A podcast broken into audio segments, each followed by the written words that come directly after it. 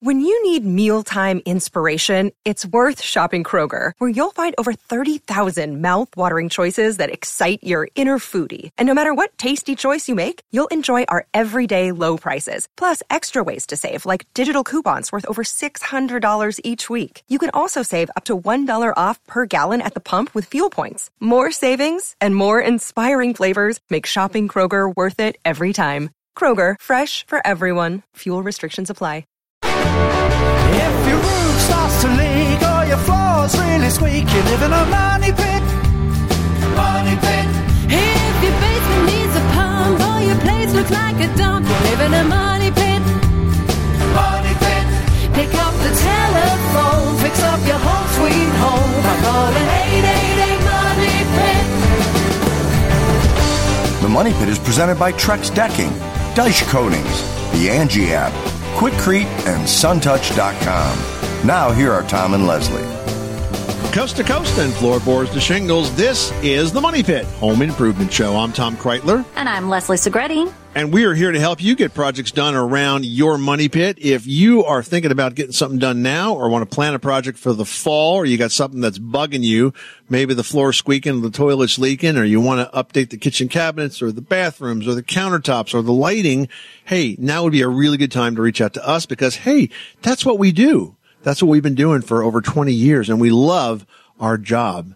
I especially love my job because before this, I used to spend a good part of my day crawling through very hot attics and, and then bellying through very damp, nasty crawl spaces and finding termites and stuff like that. And this is much easier, Leslie, I gotta say, you know, just going to the studio. Really do appreciate that. But most importantly, we appreciate you and we love helping you with those projects. So reach out to us at 1-888-MONEYPIT, 888-666-3974 or post your questions at moneypit.com. Coming up on today's show, hey, are you overflowing with yard tools and pool toys and lawn chairs and kid bikes? Wondering what to do with all that stuff when the weather starts to chill? Well, you might be ready to build a shed. Whether you want to do that to just store the overflow or create that perfect man cave or she shed or we shed, these projects are more popular than ever and we're going to have some pro tips to help you do it right. All right. Now, when you think about crafting projects, what comes to mind? Scrapbooking, needlepoint? How about concrete? Yeah, that's my material of choice for a project. Concrete. Yeah, you can craft with concrete. So we're going to share You some can. tips. You can. So we're going to share some tips on a whole new way to create fun and useful craft projects using this very sturdy building material. And you might think of ivy as a way to make your home look distinguished, but did you know that it can also wreak some pretty serious havoc on your siding and cause major carpenter ant problems? We're going to have tips on the best way to manage those creepy vines. But first, let us know what you are working on in these last few summer weekends. Maybe you've got an outside project. Maybe you're finally making that deck beautiful to enjoy those last few weeks of summer. Well, whatever it is, give us a call. Let us lend you a hand. Plus, we've got a great giveaway this hour, courtesy of Trex, who just launched the new Trex Transcend Deck Kit at Lowe's. Now, Trex has provided us a $500 gift card to Lowe's to help you get started with that project. So give us a call right now with your questions. We'll toss your name in the Money Pit Hard Hat. You might just win that $500 gift card to Lowe's. The number here is 1-888 Pit. That's 888-666-3974 or post your questions on moneypit.com. Let's get to it. Leslie, who's first? Stan, you've got the money pit. How can we help you today? Oh, well, I had just bought a house that was built in 1995. It's a 4,000 square foot underground home. Wow, that sounds neat. And it's not a transformed like um missile. I, I've been to Oklahoma and I've seen these like missile launching areas that have been sort of retaken over and turned into homes. No, this is actually a underground concrete structure that was Huh. specifically built to be a house. Do you get to mow your roof? Yes, I do. Interesting. Very cool. So, how, what can we help you with? well, um, I knew when I bought this that it had a few leaks, and um, being that the house is getting close to being 20 years old, um, I feel that it's time to probably remove the dirt and expose and probably replace the roof, and especially since I have some leaks. I, and uh, I'm having trouble finding somebody that that deals with any kind of underground structure home, um, and especially like in uh, roof sealing um, of that nature. And uh, I was curious if I mean, I'm sure this is probably going to be an expensive uh, undertaking. But furthermore, after I go back and get it all done, when I find the contractor to do it, um, what maybe is there some care, uh, preventative maintenance that how I care for that uh, underground roof system, uh, so I'm not coming back, you know, at a later date and time and going back through the same process. There's no way we could give you the answer to that question, but we can give you some advice on how to approach it.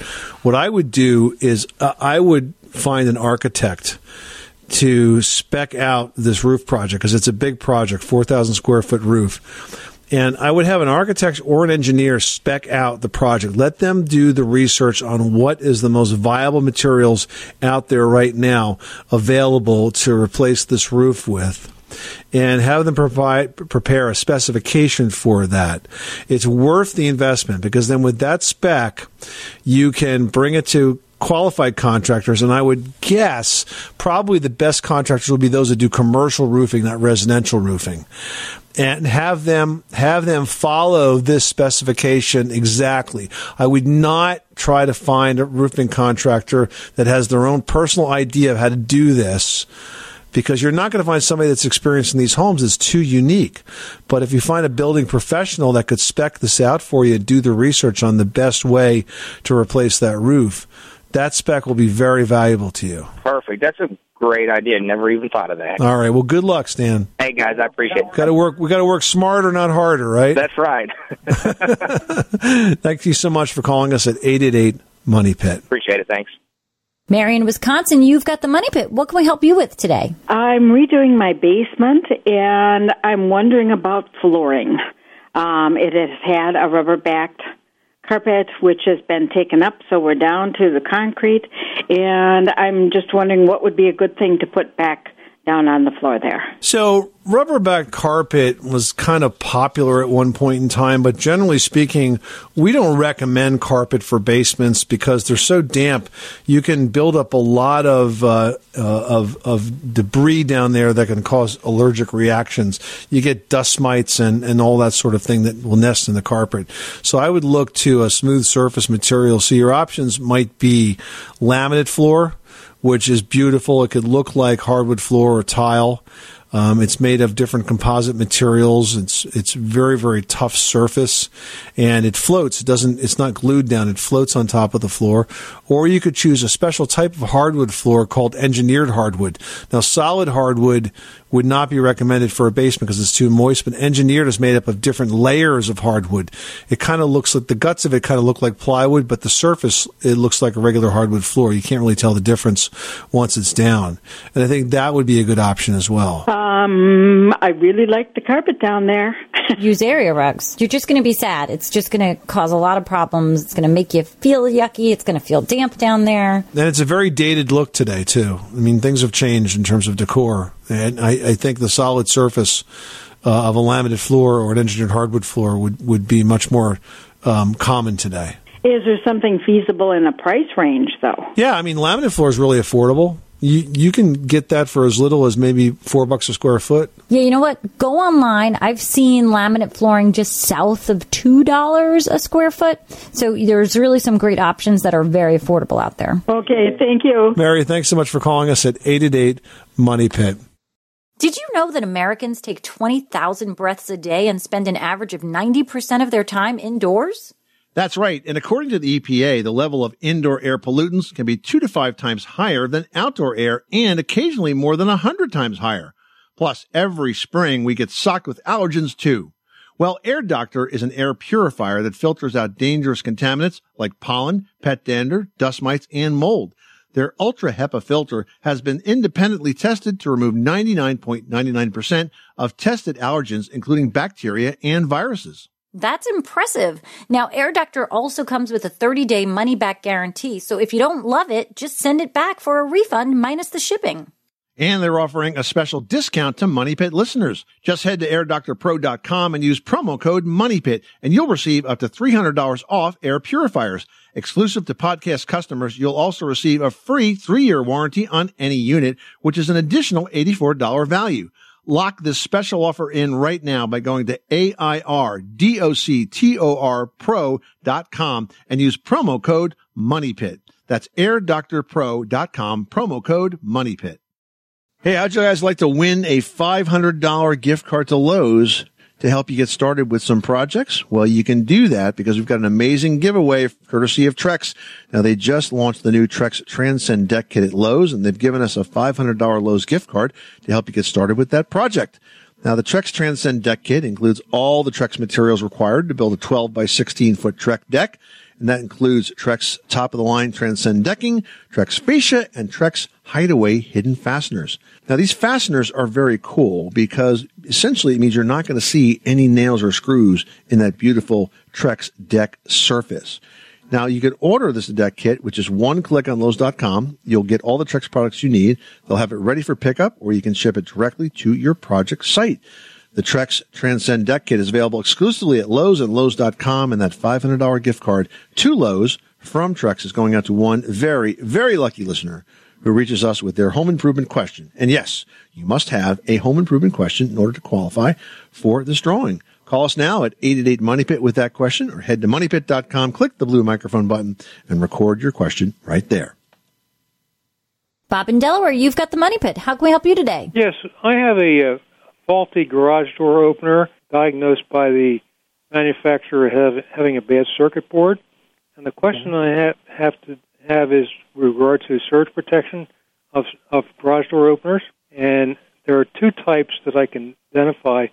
One like you might use for your electronic equipment, and a special garage door opener made by a company Chamberlain that has not only protection for the the basic motor and the circuit board, but also for the control panels. Okay, so first of all, are you going to repair the garage door opener and put the new circuit board in it, Bob? Yes, because it's under warranty, and they will replace the part free, but the laborer have to pay for. Yeah, that's kind of an unusual thing to happen. I, I actually have never heard of a board like that failing, but okay, it can happen. So now what you want to do is you're thinking that that could have been caused by an electrical surge, and you want to protect from that. Most people I talk to do not have surge protectors on their garage door opener. No, most people don't, and I would be hesitant to probably add one because I think this is probably an anomaly. But I will say this: if you are going to put this on, Chamberlain makes one. I would definitely trust that brand.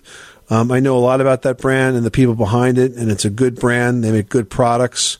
And so, if they're offering something that, that does this, I wouldn't um, be hesitant to invest in it. Yeah, it sounds good. You know, all these little devices we have around the house, you know, garage door openers and microwaves and stuff like that, are all susceptible to surges of sorts. Uh, but you know, generally, you put surge protection on your main panel, not on not necessarily on every appliance. And sometimes you put them on, you know, computers and that sort of thing. But uh, this is a very unusual circumstance. But if you're going to put something on, and Chamberlain makes a product for that, I would I would trust it. Okay, Bob. Okay, very good. Thank you.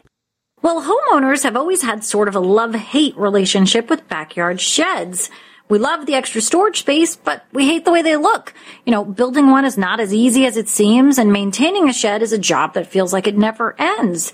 But whether you're just a little tight on outside storage, or maybe you want to build a she shed or a man cave, there are four important things to consider. Yeah, first off, is, is the cost. An average shed today is between about a thousand and five thousand dollars, depending on the materials you choose and whether you go DIY or you hire a pro to build it for you. But whether you decide to do that or, or do it alone, there are several basic questions you need to ask yourself first before you start that shopping process. And first one is what's the size and style going to be? Because you need to decide if you need something that's simple and utilitarian or do you want something that's really decorative and ornate? There's just tons of different styles and sizes out there. So evaluate your home, check out the property thoroughly to determine the best style for your needs. And one trick to make the design fit in, so to speak, is to choose a style that matches your home's roof line. If it fits the roof line, it's going to look like it was always there. And if it doesn't, sometimes it looks totally out of place. For example, if your home has a gabled roof, building a shed that's got a barn style roof is not going to look right. So think about that and decide what size and what style you're going to build. All right, now budget. If you've got a tight budget, you can design a simple shed that's going to get the job done, but not necessarily have all those frills. If you've got a little extra wiggle room, you can look for added features such as integrated shelving maybe inside, decorative trim on the exterior, or you can go all out man cave or she shed, add some electricity, heat, plumbing, running water, whatever you want. Let's make it really awesome in there. Yeah, and finally, let's talk about permits. This is really important. You need to check your local building property codes, to determine if you need a building permit to build a shed on your property. There are two or three different types that could apply. We could be talking about a building permit, a mechanical permit, and a zoning permit, which basically says like how many accessory structures or extra buildings you can have on your property. You don't want to find out if you finish that shed that it's got to come down because it violated some building codes or, or zoning ordinance. So make sure you do that in advance. This way, when it's complete, you can get to filling up with all that stuff and you'll have some great storage space to enjoy in the years to come. Laura in Connecticut's on the line and wants to rearrange the kitchen. How can we help you? It's an old house. The house is a hundred plus, and right underneath, right underneath the kitchen floor, there is a portion of the floor that doesn't have a beam under it. Uh, we would like to put an appliance there. We would like to place an appliance there. So we just need something that would just support support it gently, just in case too much weight. So, I mean, generally speaking, floor structures are designed to hold a refrigerator. They're not that heavy.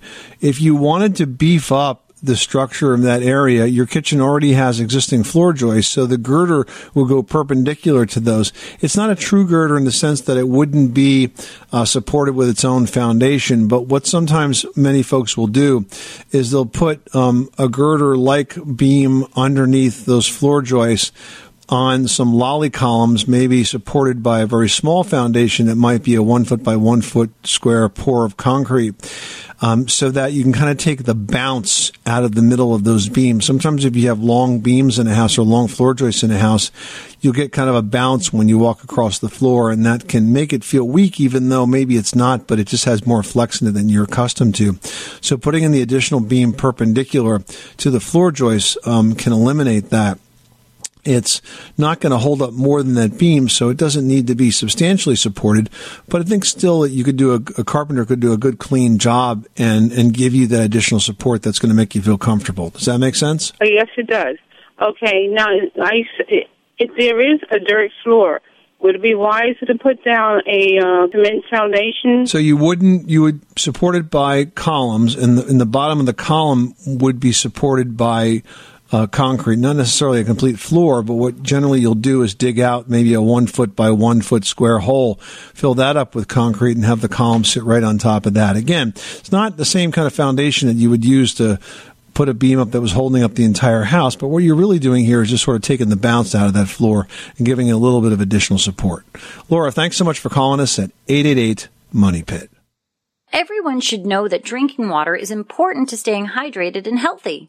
Having safe, clean water is the last thing you want to worry about, but unfortunately, according to extensive research by the Environmental Working Group, three out of four homes in America have harmful contaminants right in its tap water. That's why we are thrilled to be working with AquaTru.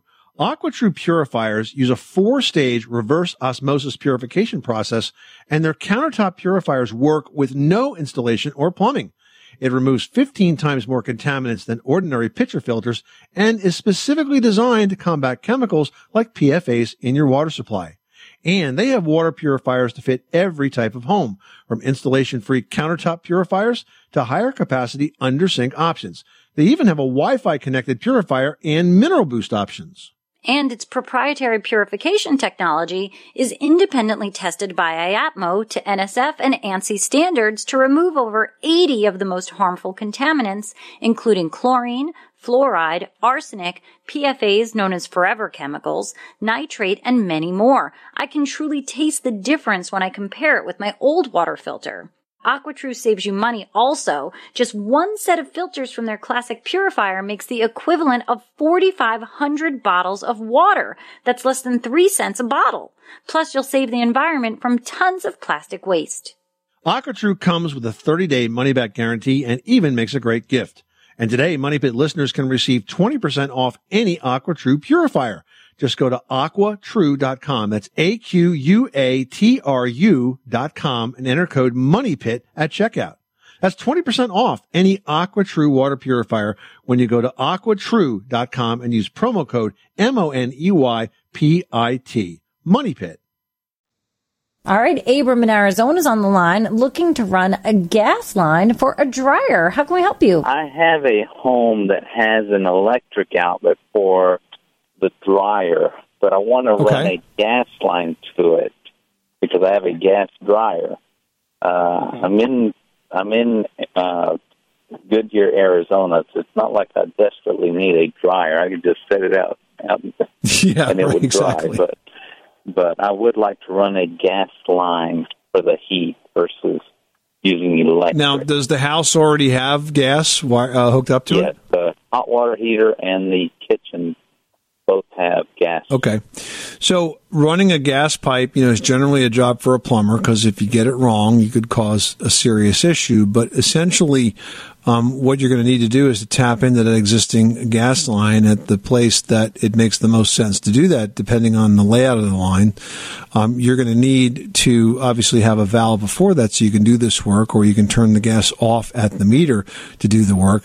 And then you're going to have a valve at the end of it, and then you're going to have a flex gas line that goes from that valve into the dryer itself. So it's not a terribly complicated project to do, but if you've not worked with uh, gas piping before, it's not the kind of job that I would generally recommend be your first do-it-yourself project because of the danger of it, getting it wrong. Okay, okay. Thank you. All right. Take care, sir. Thanks so much for calling us at 888 Money Pit.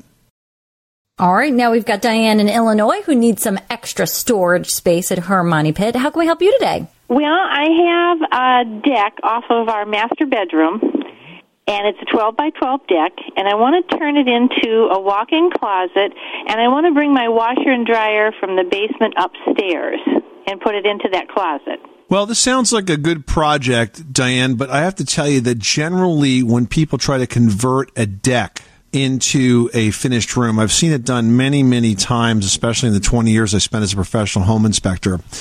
It just doesn't work for a lot of reasons. I, I can understand that you want it to, you know, flow nicely into the house and all of that, but you're really talking about an addition here. And if you're going to build an addition, you typically are going to build it different than a deck. What I would recommend is that even though this is a small project, it's a complicated project because not only do you want a closet, you also want laundry there. I think this is a great opportunity for you to consult with an architect because you have a lot to do to get this done correctly, and you also don't want to make it look like it's sort of slapped on the outside of your house because it's going to detract from your home value.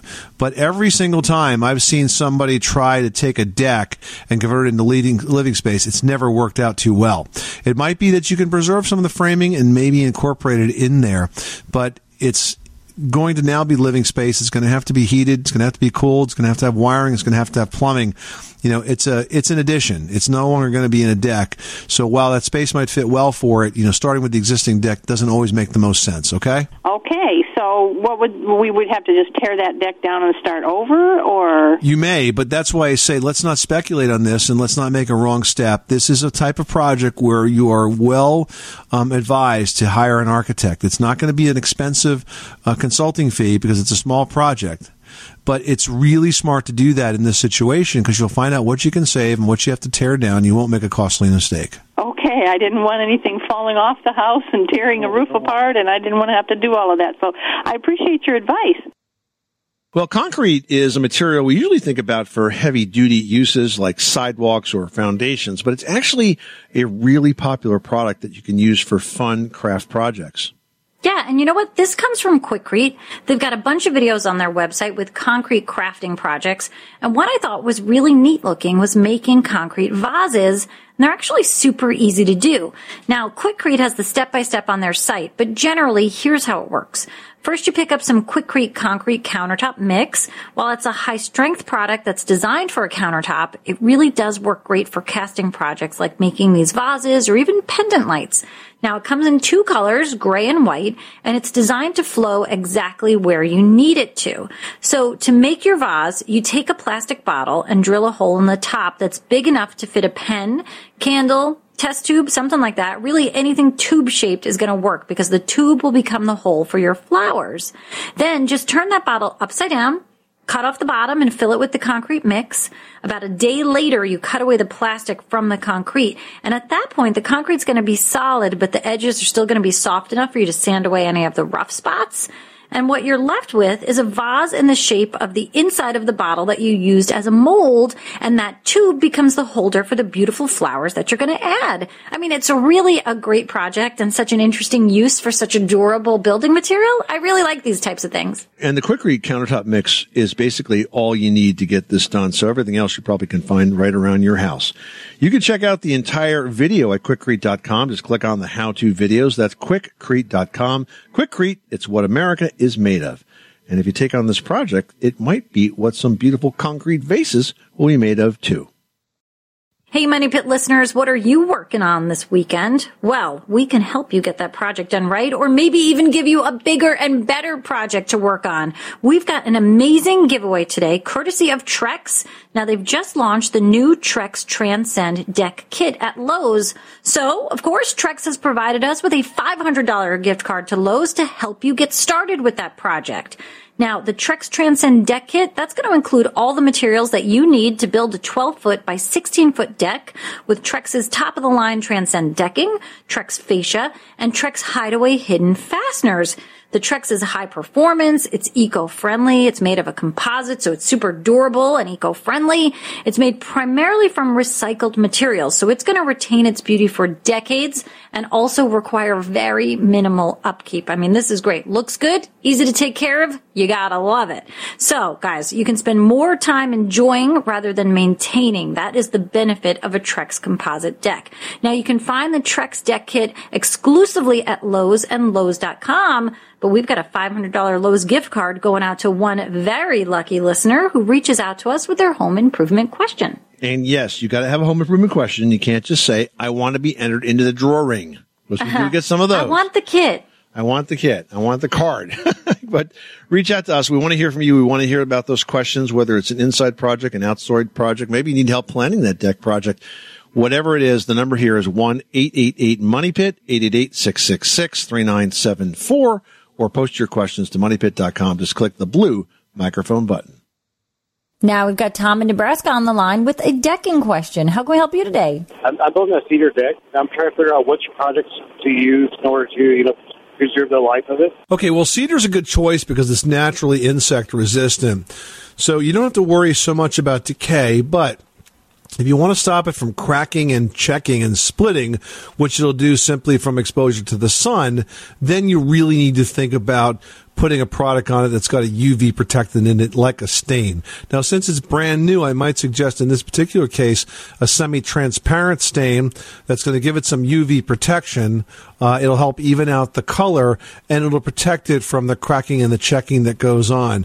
You can pretty much put it on right away, but sometimes when people put build cedar decks, they want to enjoy them for a few months just until they start to gray a bit and then they'll stain them. So the choice is yours, but a semi-transparent stain would be a good option for you right now. Okay, cool. I, I wasn't sure what to do, you know. I appreciate it, man. You're very welcome. Thanks so much for calling us at 888 Money Pit.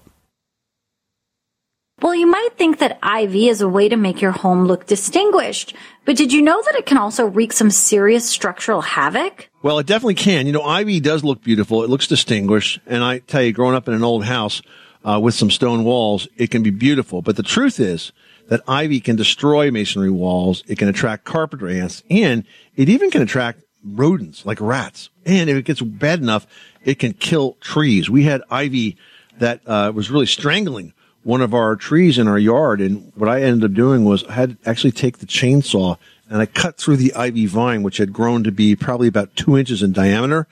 And then once I did that, of course, everything above it dried out and eventually it fell off. It took about two years, by the way, but the tree's doing Seriously? great as a result. It did. My yeah. goodness. So we have wisteria and the wisteria, I didn't plant it. I mean, I happen to love it, but it takes over everything. Same thing. So when we were doing the driveway and I was trying to clean some stuff up, I was just hacking away at these massive roots and I'm still kind of waiting to see like what parts are going to fall off or what. I'm like, I'm like, does that one look brown? Maybe I got that one. I don't know. It's hard to tell because these things, the ivy, the wisteria, they grow very quickly and very aggressively.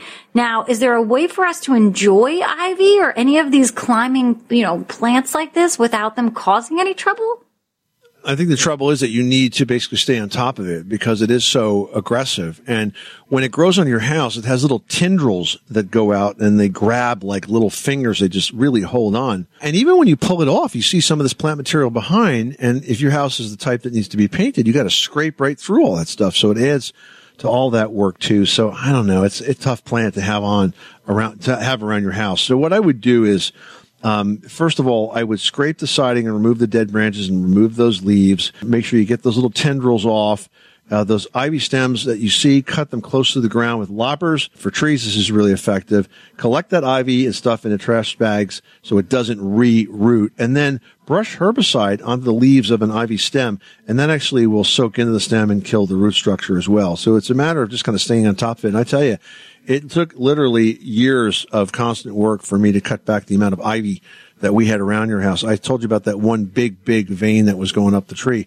The reason I didn't pull it off right away is because first of all, it was locked on there, but as it dried out, it was easier for me to pull it off and I just didn't see, see the need to kind of climb up the tree to get it all off, uh, you know, manually, but it did come down. But the other problem was we had ivy that was going along the side of the yard and I rented a rototiller. I had to keep stopping like every couple of minutes to cut the vines off the blades of the rototiller because it just wouldn't cut them. It would just sort of run up the rototiller like a, like a spindle.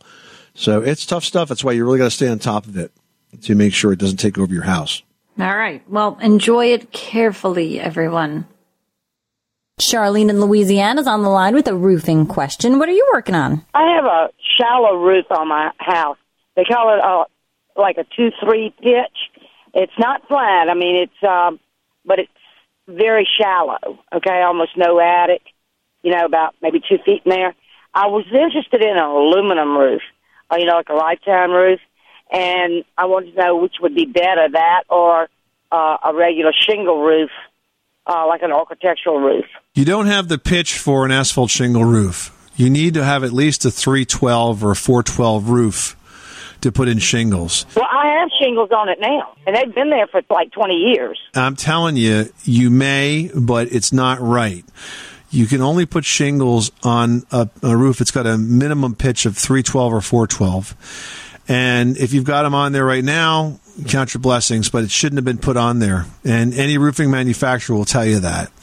If, uh, you know, if you, your options therefore are either to do, say, a rolled roofing or a rubber roofing or a metal roof, um, as long as it's rated for that low pitch. And I think uh, a metal roof's a great investment if you're going to be there for the long haul. But that's what I would invest in because, you know, with that low of a pitch, you probably don't see it very much. And you want to make sure that it's really going to be watertight. And with a low pitch, you just can't use an architectural shingle. It just won't work. John writes, I recently purchased a home that needs some TLC and I don't know where to begin.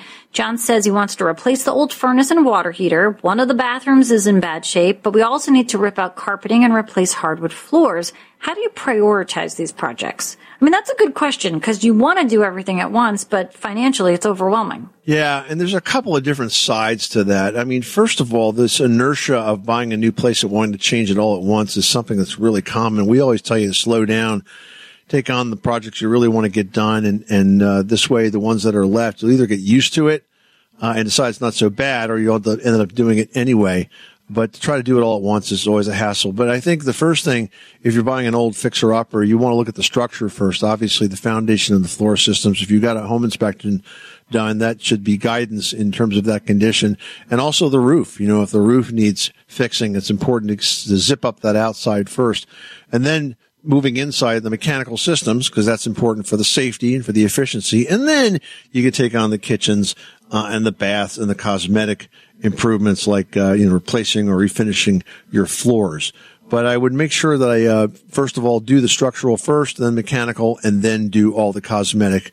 Now that might seem not seem like cosmetic to you, but when it comes to a floor versus a heating system that might be old and leaking, you really want to do the heating system first.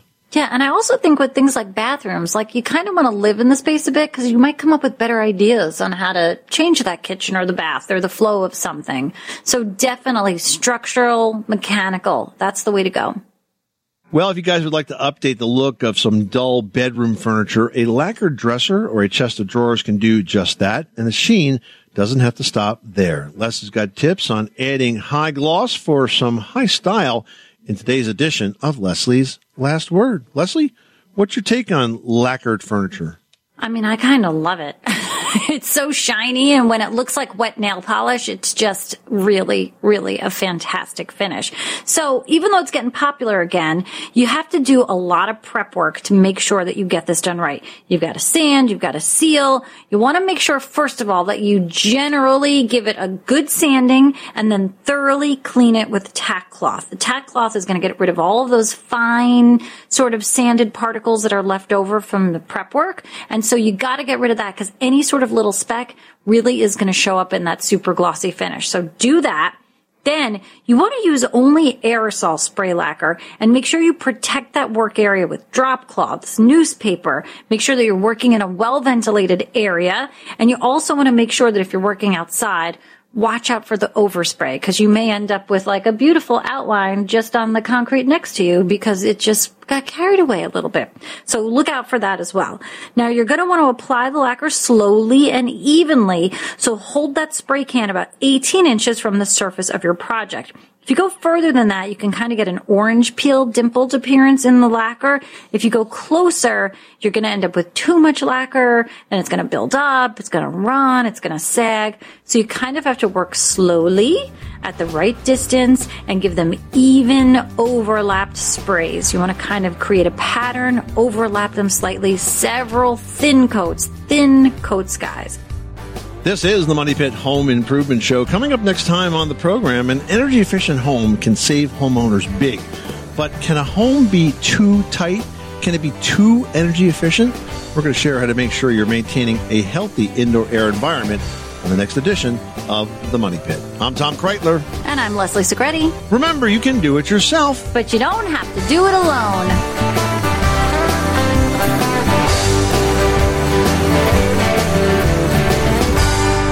live in a money pit. Our kids have said to us since we moved to Minnesota, we are far more active than we've ever been anywhere else we've ever lived. Moving to Minnesota opened up a lot of doors for us. Just this overall sense of community, the values that, you know, Minnesotans have. It's a real accepting, loving community, especially with two young kids. See what makes Minnesota the star of the North. New residents share why they love calling it home at exploreminnesota.com slash live.